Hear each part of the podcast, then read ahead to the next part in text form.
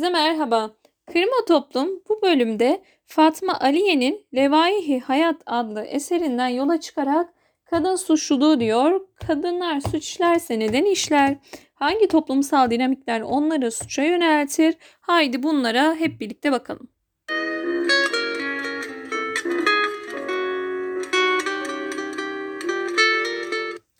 Aslında ben bu teorileri daha önce cinsiyet ve suç ilişkisi adlı bir podcast yayınımda anlatmıştım. Ama şimdi Fatma Aliye'yi de eklemek istedim.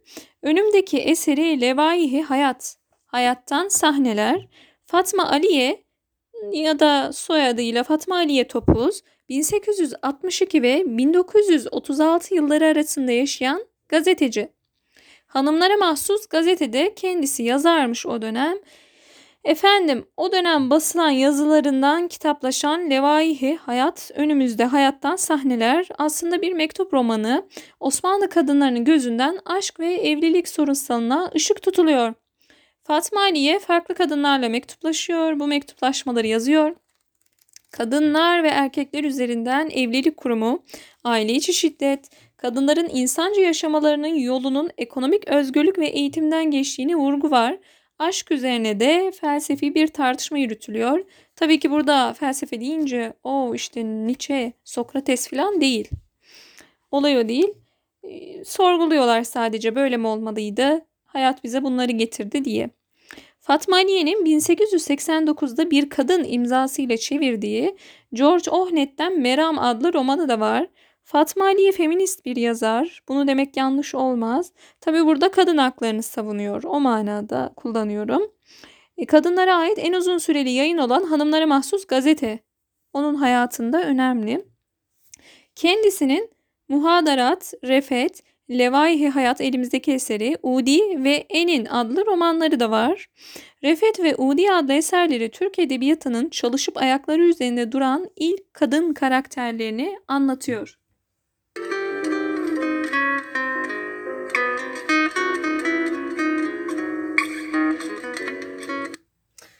Evet, burada önemli olan bir nokta var. Şimdi kadınlarla dertleşiliyor. Kimisinin mutlu bir evliliği var. Tavsiyeler veriyor. Bak böyle yaparsan daha iyi olur. Bazısı şiddet görüyor, bazısı aldatılıyor, bazısı ise sadece e, psikolojik şiddete maruz kalıyor. Yani soğukluk, aşağılama ve benzeri. O da bir şiddet türü. Psikolojik şiddette bir şiddetleri, ekonomik şiddette, cinsel olan da, fiziksel olan da hepsi şiddetin türleri. Burada vurucu olan bir nokta var. Evet, bu eğitim ve öğretim. Bu emek ne için? Bir gün eş, yoldaş olacağımız bir adama kendimizi beğendirmek, dinletmek, onun takdirine ulaşmak için değil mi? Ablam da bu kadar çalıştırıldı. Şimdi kendini kime dinletiyor? Kime beğendiriyor? Okumuş, yazmış, mektep görmüş, eğitimini tamamlamış bir adam. Elbette benim için de böyle birini arayacakları malum.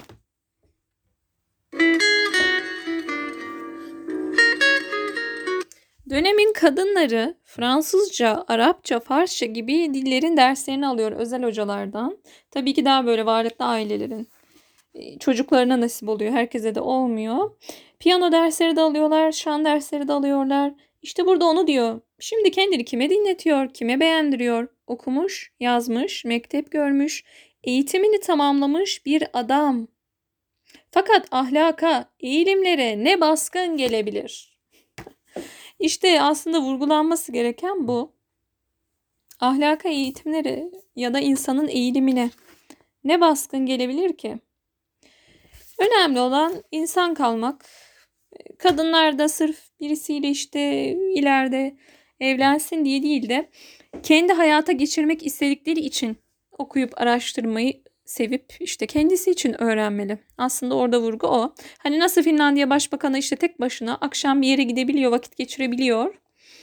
Tüm dünya vatandaşları, tüm dünya yurttaşları içinde herkes istediği saatte istediği yere gidebilmeli. Şiddet, istismar gibi, saldırı gibi korkuları yaşamamalı. İstediği saatte çalışabilmeli. Çalıştığı yerden çıkıp istediği saatte huzurla evine geri dönebilmeli, korkmamalı. Nasıl bir erkek istediği saatte bir mekana gidip gelebiliyor, bir kuruma gidip gelebiliyorsa bir kadın da aynısını yapabilmeli. Kimse sokakta yolunu kesmemeli, kötü konuşmamalı, kötü bakmamalı. Yani ben öyle şeyler duyuyordum ki şimdi söylemeyeceğim. Mesela üniversite çağında e, uzun yol otobüsleri falan kullanılır. Hani bunu kullanan kızlara dair bile o neler söyleniyordu neler yani bir dönem. Gerçekten çok saçma, yanlış, kötü bakışlar. Hayır yani insan insandır yanında erkek yok diye bir kadın her şeye açık değildir. Böyle yanlış tanımlamalar ya da erkek var tamam yanında koruyucu var. Bunlar doğru değil. Gerçekten doğru değil. Ama bu kitapta eleştirilen nokta da kendimiz için var olalım. Kimse için değil. Yani babasının kızı, e, abisinin kardeşi, eşinin de karısı, çocuğunun annesi. Ama kadın nerede? İşte bunu sorguluyor.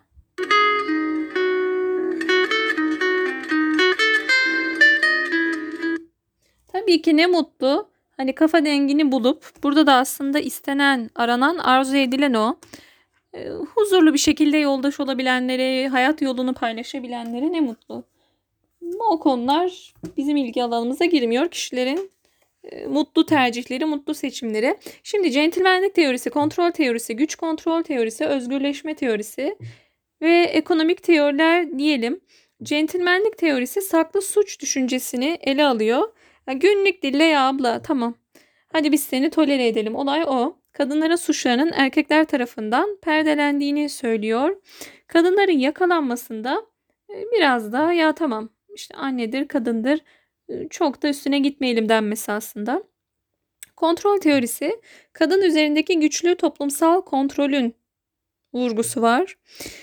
Ve bu güçlü toplumsal kontrol kadın suçluluğunu etkiliyor. Ev içi alanda bir şekilde bir kontrol altındayız diyor. Belirli davranış kalıplarını içselleştirdik diyor.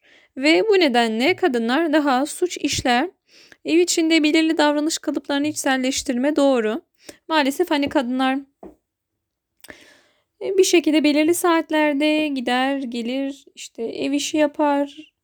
Dışarıda çalışsa bile ev içi alanda sorumlulukları vardır. Hani belirli davranış kalıpları var.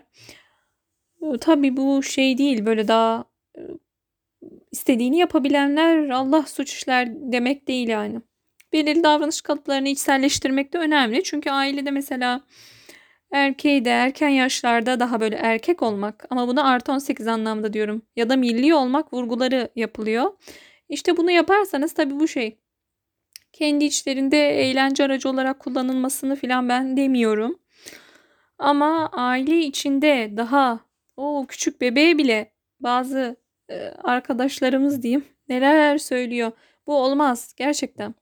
Erkek neslin devamı, soyun devamı, erkek yiğit, erkek istediğini yapar bilmem ne dediğiniz sürece bunun önünü alamayız. Yani kadın erkek herkesin sorumluluğu var bir sorun varsa. Tabii ki erkeğin payı büyük. Çünkü toplumda baskın yani bu da bir gerçek. 3. Güç kontrol teorisi ataerkil aile tipini esas alıyor. Burada güç ataerkili vurgu. Kontrol teorisi aile içi kontrol, toplumsal kontrol. Güç de ataerkil gücü öne çıkarıyor.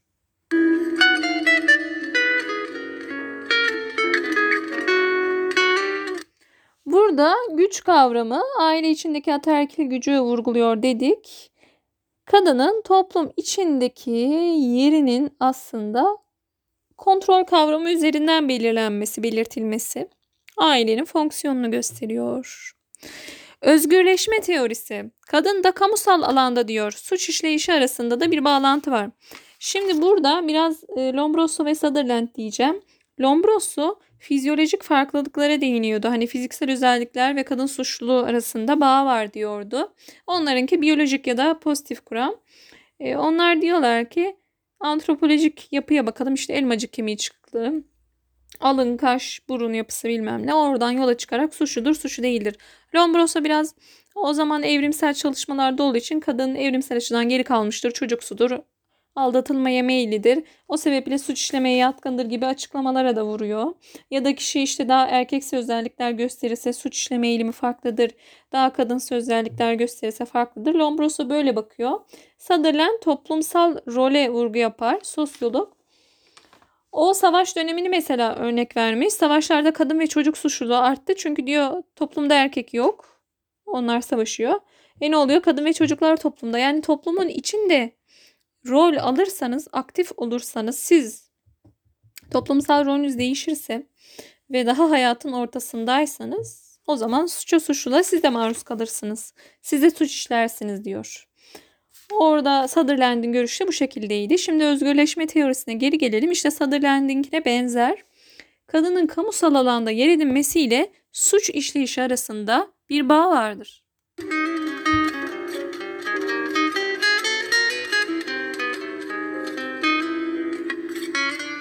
Burada tabii kadının ev içi sorumluluğu azalmadı. Hem ev içinde hem toplumsal yaşamda suç da işleyebilir hale geliyor.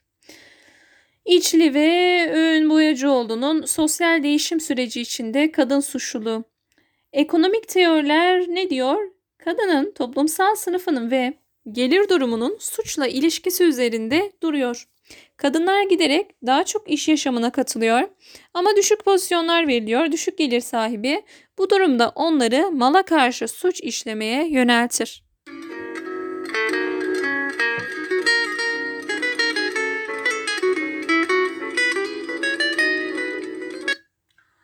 Evet, bunun dışında şöyle bakacak olursak aslında sanayileşme ile birlikte şimdi şöyle bir durum var. Tarım toplumundan sanayi toplumuna geçiş bu ataerkilliği, dinamikleri değiştirdi. Tarım toplumunda birazcık hani buradan Durkheim'ın organik dayanışma, mekanik dayanışmasına da vurgu gibi olacak. Tarım toplumunda hepimiz birlikte üretiyoruz. Hani kolektif kimlik, kolektif bilinç filan ortak mülkiyet devam ediyor. Tarım toplumundan sanayi toplumuna geçince normalde eski Anadolu'da anne figürü önemlidir. Ama sanayi toplumuna geçtiğimizde tüm dünyada kadın ev içine çekiliyor erkekse fabrikada. Ev içine çekilmede ataerkilliği yeni bir görünüm kazandırıyor. Ataerkil açıklamalar bu şekilde ataerkilliği açıklayan metinler bu şekilde. Erkek hani ailenin geçimini sağlayacak, kadın ev işlerini yapacak. Şu an kadın da yani 2000'li yıllarda kadın da iş hayatında, kadın da toplum yaşamının ortasında. Bu sebeple hem evde sorumlulukları var, ev içi sorumluluk bitmedi hem de işte sorumlulukları var. Toplumsal kontrolün merkezi olan işte ailenin yapısı görünüm değiştirdi sadece. Yani ataerkillik yumuşadı, modernleşti ama devam ediyor. İşte ailenin parçalanmaması için, çocukların bakımı için hani daha koruyucu bir yaklaşım benimseyelim diyenler korumacılık görüşünü ortaya atıyor. Daha hafif cezalandıralım diyorlar kadınları. Kadının kötücüllüğü de daha ağır cezalandıralım diyor. Ee, şimdilik böyle olsun. Tabii ki burada bahsetmek istediğim şuydu. Kadın, erkek ikisi de insandır. İnsan olarak bakmak gerekir. Dediğim gibi belirli saatlerde e, günlük hayatını sürdürmek, karanlık olunca korkmamak hem kadın için hem erkek için haktır. Ee, bir de hiçbir görüşü de uçta olmadığı sürece çok da eleştirmemek lazım.